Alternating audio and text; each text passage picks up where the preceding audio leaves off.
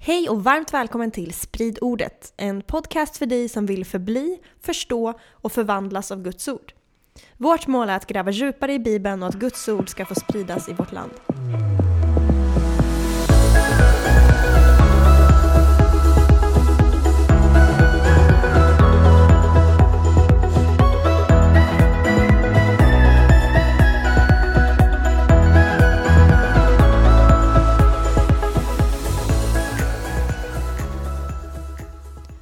Hej och välkomna till ett nytt avsnitt av Sprid ordet. Vi är så glada att ni lyssnar och att eh, ni hör av er, vilket ni gör ibland, vilket är väldigt roligt. Ja, vi är så tacksamma till alla som ratear oss också på Apple Podcasts eller Spotify, skriver reviews eller på andra ställen där man kan göra det. Det betyder jättemycket att eh, ni visar er uppskattning på det sättet och att fler får möjligheten att. Sprida ordet. Exakt, exakt. Och idag har vi en liten eh, specialare, för ni kommer få slippa mig. Vad händer idag? Nej, de slipper inte dig för du pratar ju nu.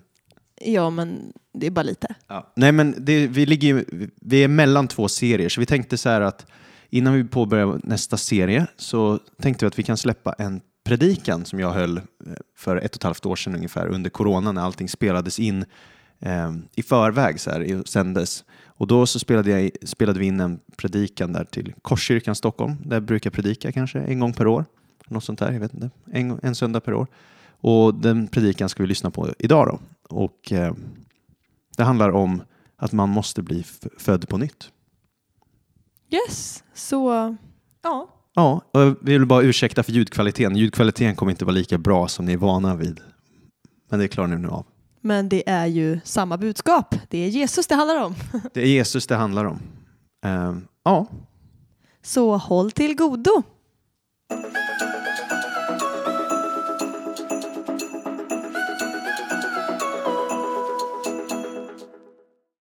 Ja, jag heter som sagt Petrus och jag ska predika här idag. Jag skulle bara vilja uppmana dig att luta dig in, fram med anteckningsblocket och öppna ditt hjärta för jag är övertygad om att Gud vill tala till just dig idag.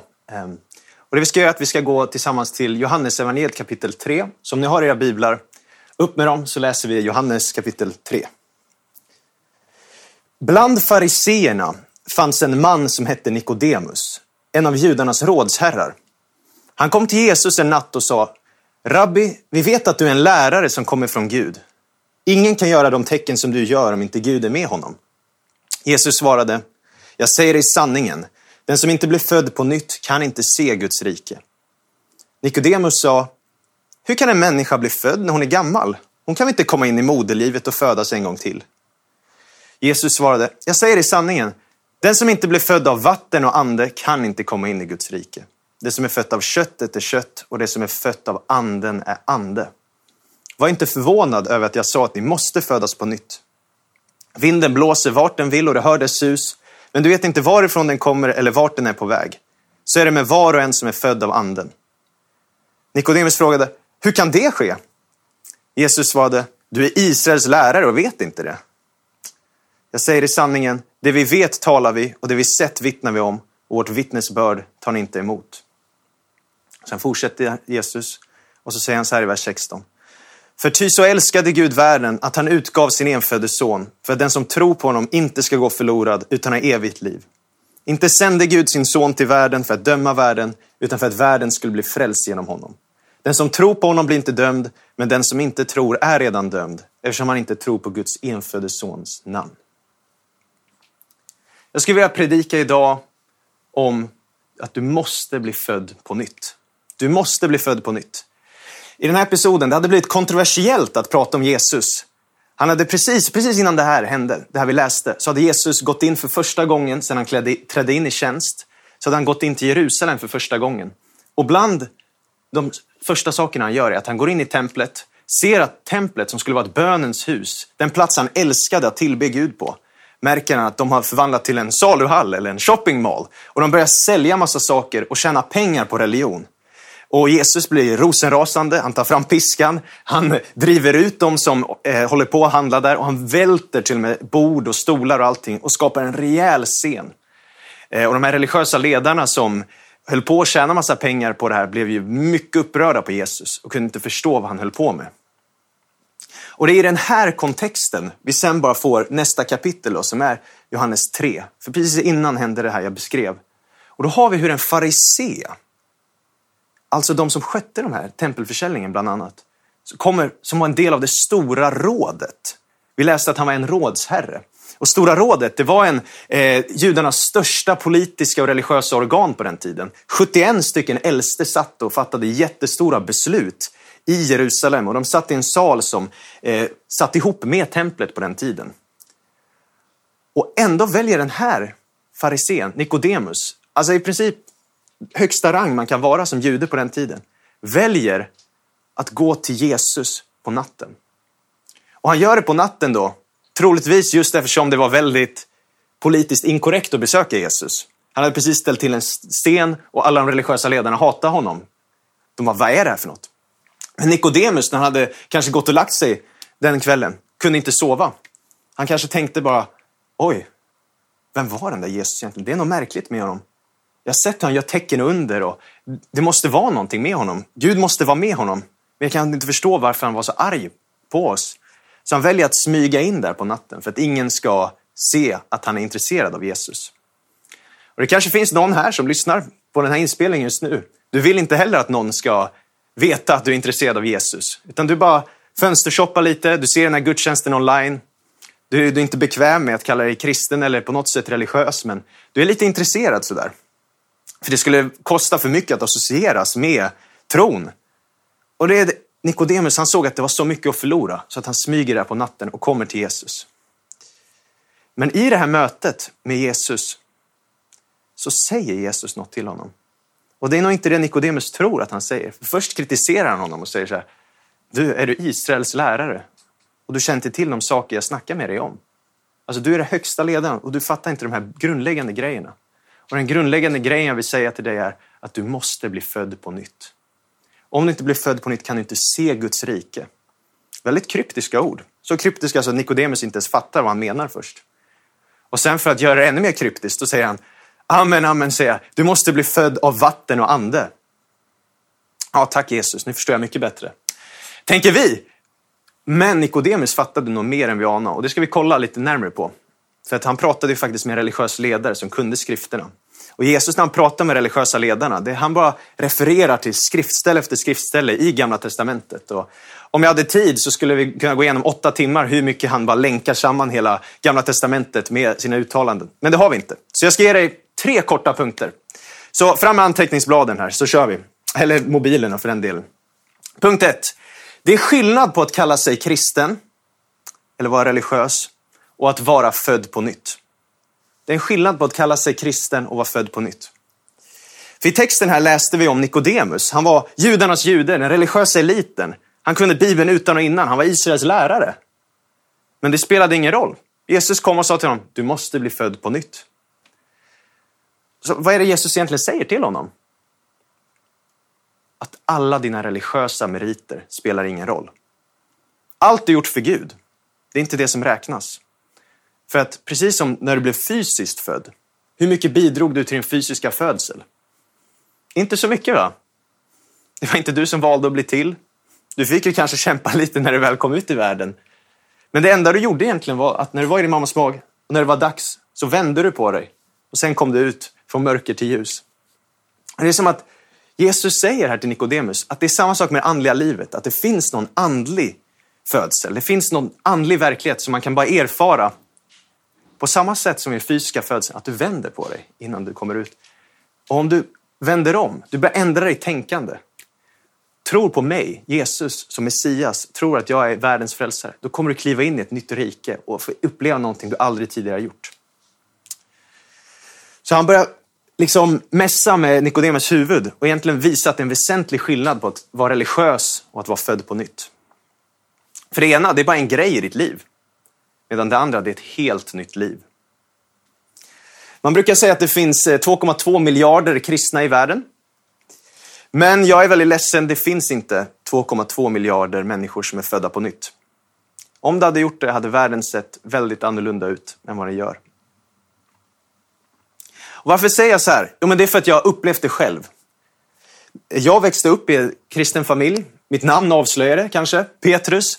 Men, och jag fick höra alla bibelberättelser. Jag, jag gick i kyrkan sporadiskt när jag växte upp. Jag gick i söndagsskolan. Jag fick lära mig allt det här. Um, men jag var aldrig självmant att jag eh, längtade efter att eh, läsa Bibeln, längtade efter att be eller så. Och när jag var 18-19 år så valde jag att eh, Nej, kristna är nog dumma i huvudet. Alltså, jag förstår inte hur de kan tro på de här grejerna. Hur kan man vara så naiv och tro på sådana här saker? Så jag, jag har väldigt levande minne av hur jag gick första året på högskola. Så hade jag fått en inbjudan till eh, kristna skolgruppen. Och det här var eh, en credogrupp då, som hade lagt en inbjudan i mitt fack i skolan. Och jag kom dit, tar fram den här lappen, tittar på den och så ser jag det här och jag bara, va? Vad är det här? Och så såg jag att ingen annan i facken bredvid hade fått en inbjudan. Jag bara, det här är så mycket fördomar. Det här är bara för att jag heter Petrus som gett den här inbjudan. Så jag, i min kanske vrede rent utav, så river jag sönder den här lappen, kastar den i soptunnan eh, och tycker att, nej men hur korkade är de liksom?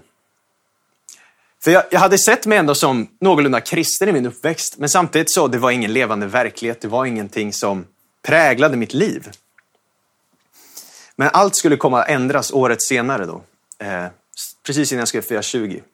Då var jag med om flera episoder på kort tid. En stor milstolpe var att jag fick åka till Israel eh, och jag fick se det här landet som jag hört berättelser om när jag var barn.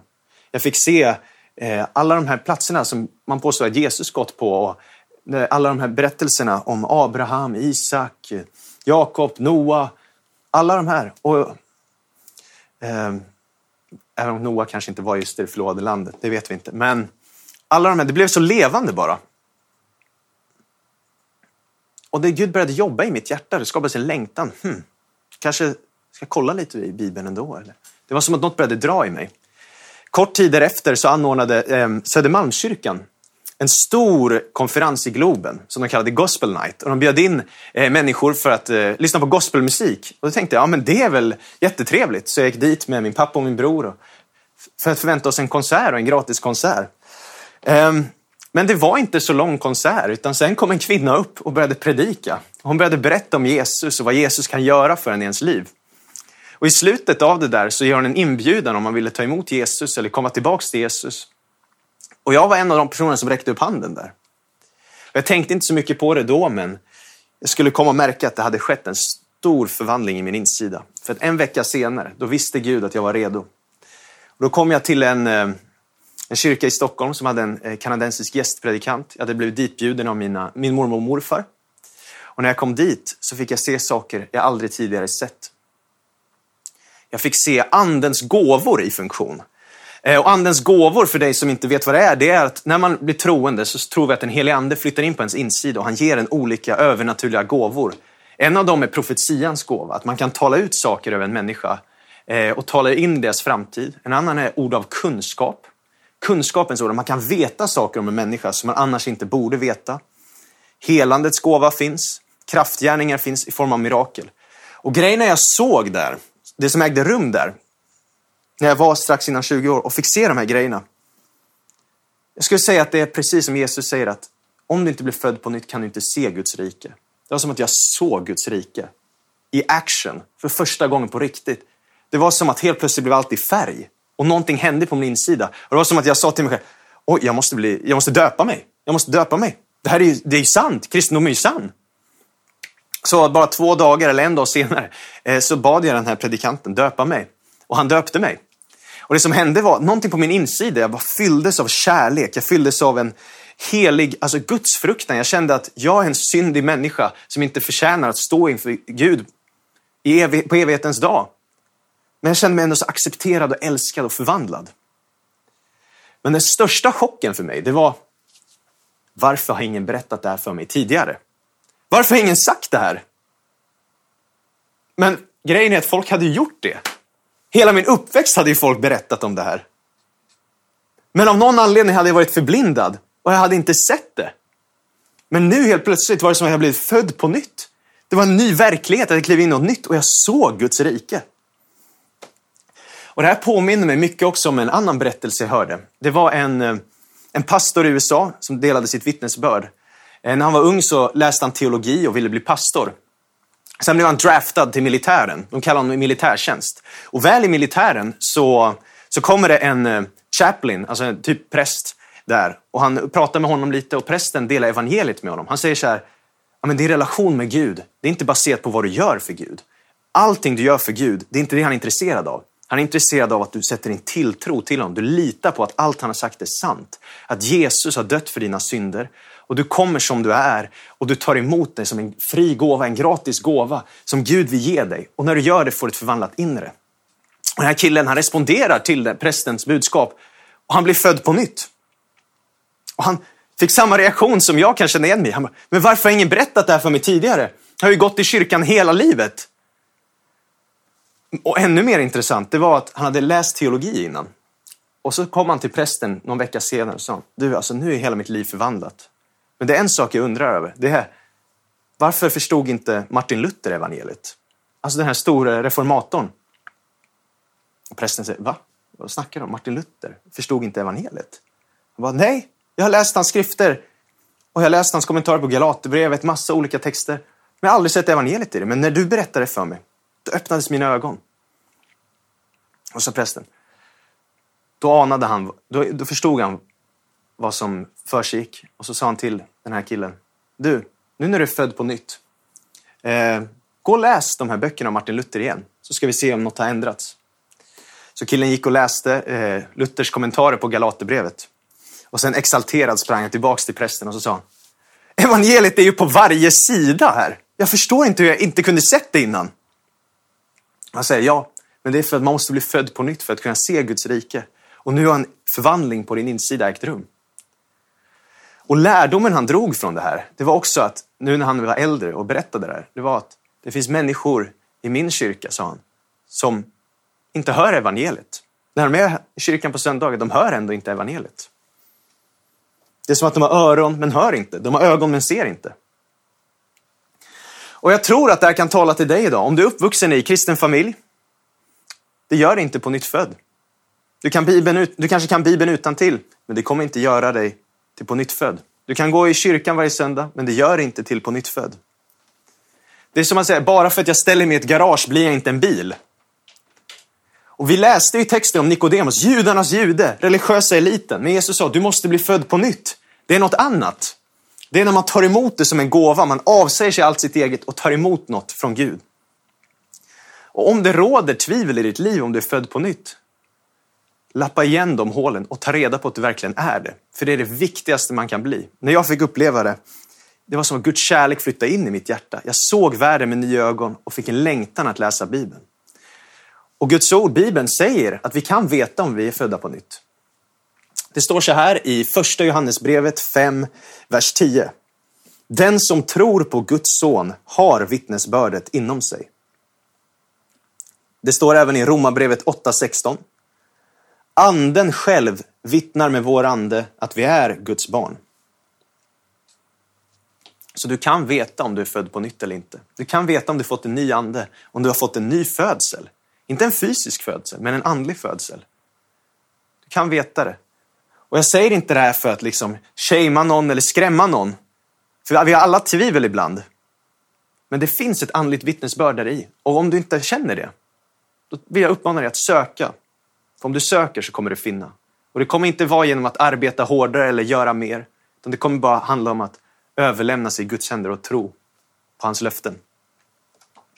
Som första punkten var det en skillnad på att kalla sig kristen och vara född på nytt. Så min andra punkt att när du blir född på nytt så får du en ny natur.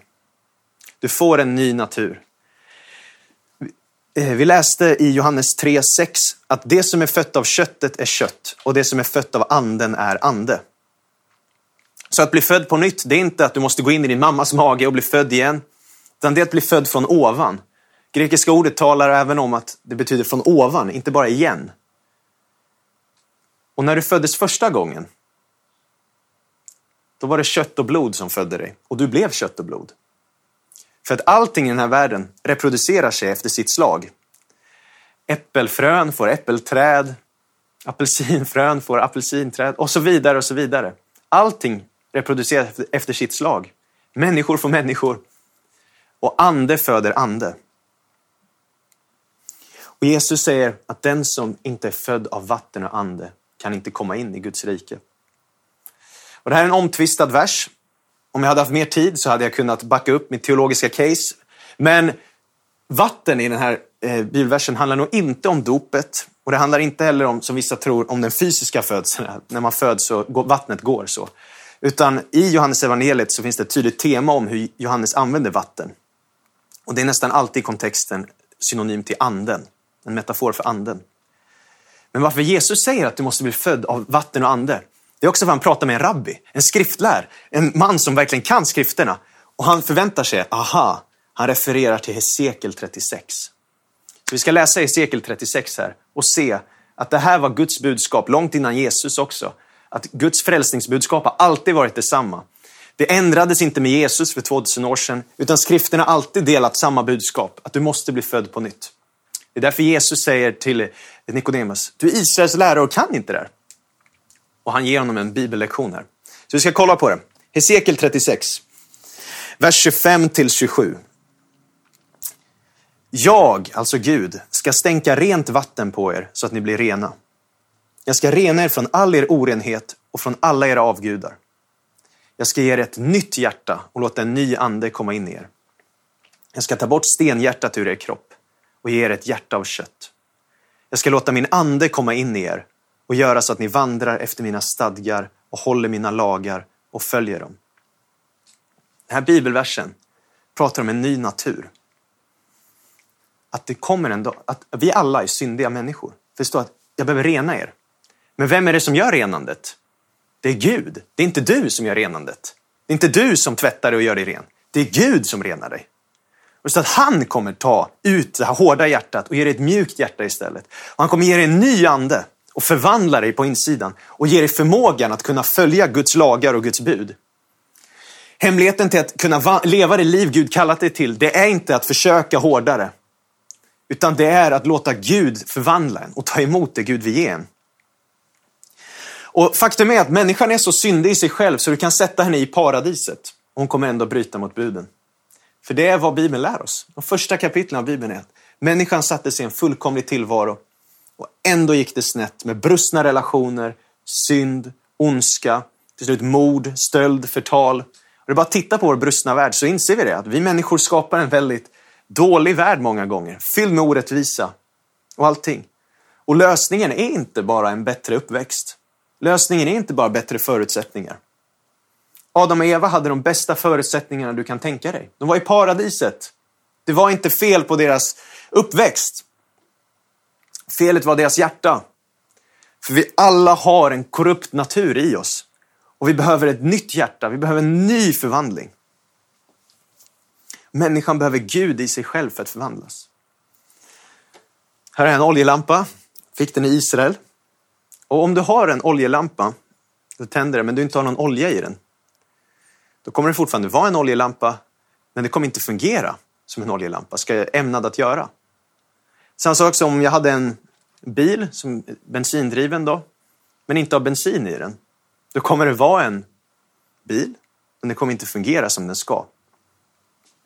Och om jag har en människa som inte har Gud i sig, vilket är precis vad som in, syndafallet innebär, så har du fortfarande en människa. Men den kommer inte bete sig som en människa är kallad till att bete sig. Och lösningen för en oljelampa utan olja, det är att sätta olja i den. Det är att hälla olja i den så här. Lösningen för en bil utan bensin, det är att hälla bensin i den. Och vad är lösningen för en människa utan Gud? Det är att sätta Gud i henne. Inte konceptet om Gud, inte filosofin om Gud, inte tankarna och idéerna om Gud. Utan det krävs Gud själv. Att Gud själv flyttar in på dig, tar sin boning i dig. Han gör dig till sitt tempel och han väljer att bo i dig. Då kommer du bli den människa Gud har kallat dig till. Det kommer krävas att personen Jesus Kristus själv kommer in och flyttar in på din insida. Inte bara att du lyssnar på hans undervisning eller beundrar hans vackra liv eller tycker att han var en så fin eh, lärare. Utan nej, att du tar emot honom som Herre, bjuder in honom i ditt inre och låter dig förvandlas. Och då kommer du bli en ny skapelse. Det gamla kommer vara förbi och något nytt kommer. Det kommer din utsida kommer se likadan ut, men din insida kommer vara helt förvandlad. Som jag fick uppleva. Det kan du också uppleva om du inte gjort det. Så när du blir född på nytt får du en ny natur. Du får en ny pappa i himlen, Gud. Du får en ny familj. Du får ett nytt hjärta, en ny ande, ett nytt inre, ett nytt liv. Och nya begär. Du får en ny längtan. När jag blev född på nytt, jag fick en längtan att läsa Bibeln. Jag fick en längtan att få gå till kyrkan. Jag ville verkligen inte göra det innan. Det var så tråkigt och när jag öppnade Bibeln fattade jag ingenting innan jag var frälst. Sen plötsligt bara lyste skrifterna och jag började förstå saker. Jag fattade verkligen inte allt och det gör jag ännu inte. Men det var som att helt plötsligt började saker komma till liv. Och grejen är, vi ser det här också i Nikodemus liv. Nikodemus, i slutet av hans liv, det är något som har hänt. För vad händer? Vi ska kolla på det i slutet av Johannes evangeliet, kapitel 19. Då kommer vi se hur Josef av Arimatea och Nikodemus, två stycken som var i det här stora rådet med 71 äldste som verkligen bossar och styr i Jerusalem. De kommer komma och fråga efter Jesu kropp och kläder. Låt oss läsa det. Johannes 19, 38-42. Josef från Arimatea, som var en Jesu lärjunge i hemlighet. Av rädsla för judarna bad därför Pilatus att få ta ner Jesu kropp. Och judarna här är då de religiösa ledarna. Pilatus tillät det och Josef gick därför och tog hans kropp. Även Nikodemus kom dit. Han som första gången hade kommit till Jesus om natten. Han hade med sig en blandning av myrra och aloe, omkring 100 pund. De tog Jesu kropp, lindade den med linnebindlar tillsammans med de välluktande salvorna, enligt begravningsseden bland judarna. Intill den plats där Jesus hade blivit korsfäst låg en trädgård och i trädgården fanns en ny grav, där ännu ingen hade blivit lagd. Och i den la de Jesus, eftersom det var judarnas tillredelsedag och graven låg nära. Så här har vi alltså medlemmarna i Stora rådet. De frågar efter kroppen av en man som precis blivit avrättad. En ledare för en rörelse som precis dött dödsdomen. Och han blev dömd till döden i princip av dem du jobbar med. Vem vill bli associerad med en sån? Otroligt farligt. Och de här männen, de klär honom för begravning. Men det var ju bara något kvinnor och slavar gjorde på den tiden. Bara kvinnor och slavar. Och här kommer den religiösa eliten. Gamla män, gubbar, högt aktade. Men det är som att de har förlorat stoltheten i sin religion. De har förlorat stoltheten i sin maskulinitet. De har förlorat stoltheten i sin klass och status. Och de är fyllda med mod. För det är den nya naturen. Det är som att Gud har gjort ett verk i deras hjärtan. Och de är villiga att leva för Jesus. De har dött bort från sig själva och vill bara leva för tron på Jesus och vem han sa att han var. Evangeliet förvandlar. Och det tredje är att när du blir född på nytt så kommer du leva för evigt. När du blir född på nytt kommer du leva för evigt. Vi läste i Johannes 3. Ty så älskade Gud världen att han utgav sin enfödde son för att var och en som tror på honom inte ska gå förlorad utan ha evigt liv. Gud har inte sänt sin son till världen för att döma världen utan för att världen ska bli frälst genom honom. Alla människor dör en dag. Men Bibeln talar om att det finns också en dag som kallas det dödas uppståndelse. Precis som du har ett korn eller ett frö i marken, begraver det, så kommer det uppstå efter en tid. Och det kommer inte ha exakt samma skepnad som när det föll ner i jorden, utan det kommer något mycket mer härligt, något mer vackert och allting sånt. Så talar Bibeln om att det är för de troende som somnar in då i döden och väntar på det dödas uppståndelse. På domens dag. För Bibeln lär att det finns en domens dag. Det finns en evighetens dag. Där vi kommer hållas ansvariga för våra gärningar. Vare sig vi gjort gott eller ont. Vi kommer stå inför domstolen. För Gud är en rättvis domare och han vill skipa rättvisa. Han gör inte allt det här och nu på jorden. Men i slutändan kommer han dra fram allt, i sum summera allting och skipa rättvisa. Och då vill man se till att den som är ens domare också är ens försvarsadvokat. Att han också är ens vän, ens frälsare, ens räddare, ens broder. Gud ska vara ens far. För vi som kristna, vi kan stå rena på domens dag. För trots att vi har gjort så mycket misstag i våra liv, vi har varit syndiga, vi har, gjort, eh, vi har ljugit, vi har stulit, vi har tänkt onda tankar i vårt hjärta. Och Gud har så hög standard på helighet att han säger bara tankebrott är ett brott i sig självt. Om man tittar med begär på en annan kvinna som du inte är gift med så begår du synd i ditt hjärta och så vidare. Han har en skyhög standard som ingen av oss klarar av att nå upp till. Ingen farisé kunde göra det.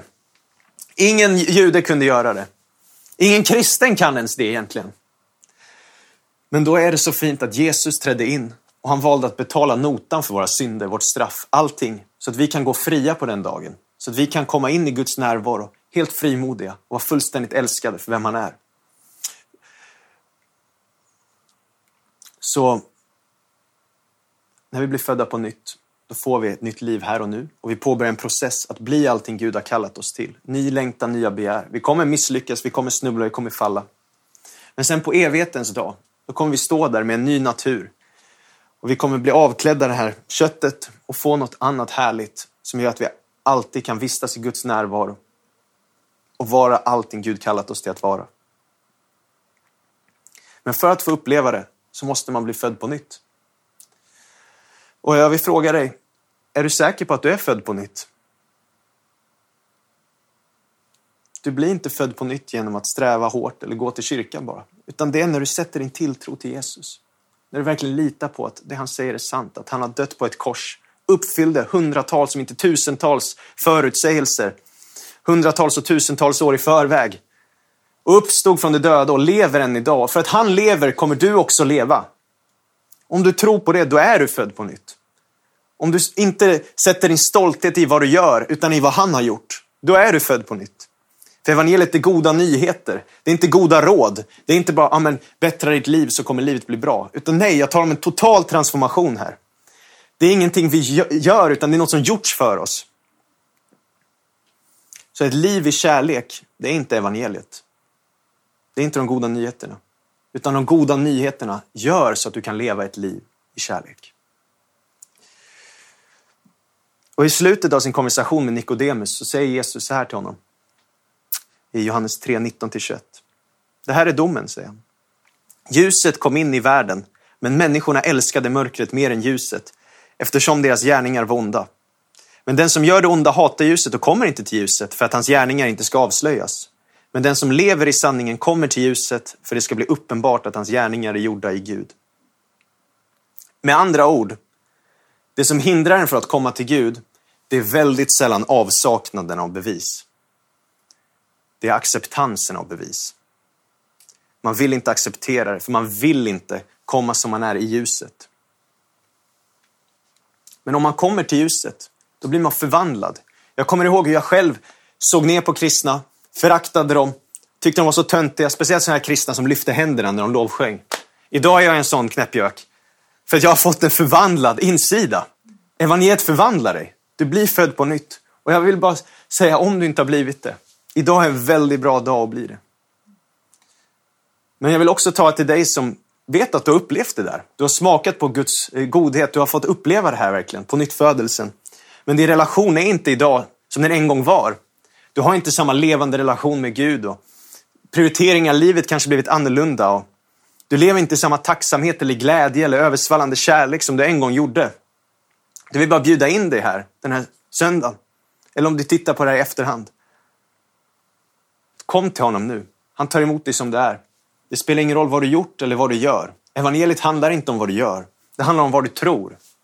Tro på att Gud är för dig och inte emot dig. Att han är med dig, han överger dig aldrig och han tar emot dig med öppen famn och han vill ditt bästa. Alla de här läskiga buden som du tror kommer binda dig och göra dig till en slav, det gör dig i själva verket fri. Jag trodde kristendomen handlade om massa bud, men det gör inte det. Det handlar om att man får en ny natur och nya begär och det kan man få uppleva. Bibeln säger, vandra i anden så kommer ni göra vad anden begär. Så det är bara ett liv i andens kraft. För när man blir född på nytt, då får du en ny ande och den sammansmälter med Guds ande. Och det blir en ny skapelse och du blir ett med Gud. Och Gud kan leva genom dig. Så det här är en inbjudan till dig idag. Kom till din himmelske far. Idag är frälsningens dag. Kom hem till honom. Kom tillbaks till honom. Eller börja om. På nytt födelsen, det är en ny början. Och du kan få en ny början idag. Låt oss be. Gud, jag tackar dig Tack för gåvan av din son. Att du älskar världen så mycket att du gav din enfödde son. För att var och en som tror på honom inte ska gå förlorad utan ha evigt liv. Tack för att det finns så många människor som fått uppleva på nytt födelsen. Jag ber för alla som lyssnar till min röst just nu här. Att de också skulle få uppleva det om de inte gjort det här. De skulle ta emot gåvan, tro på dig Jesus. Att du var en person som levde här. Du var Gud i köttet, bodde bland oss och levde det liv vi borde levt. Och sen dog du den död vi förtjänade. Och du besegrade döden en gång för alla och lever än idag. Tack att jag fick se den tomma graven i Jerusalem med egna ögon. Att du lever än idag. Jag ber att alla som lyssnar till det här ska få uppleva det. Och jag ber för de som glider bort från dig, de skulle komma hem till dig idag och få en ny start, få uppleva en helt ny värld. Guds rikes kraft och se Guds rike. I Jesu namn. Amen.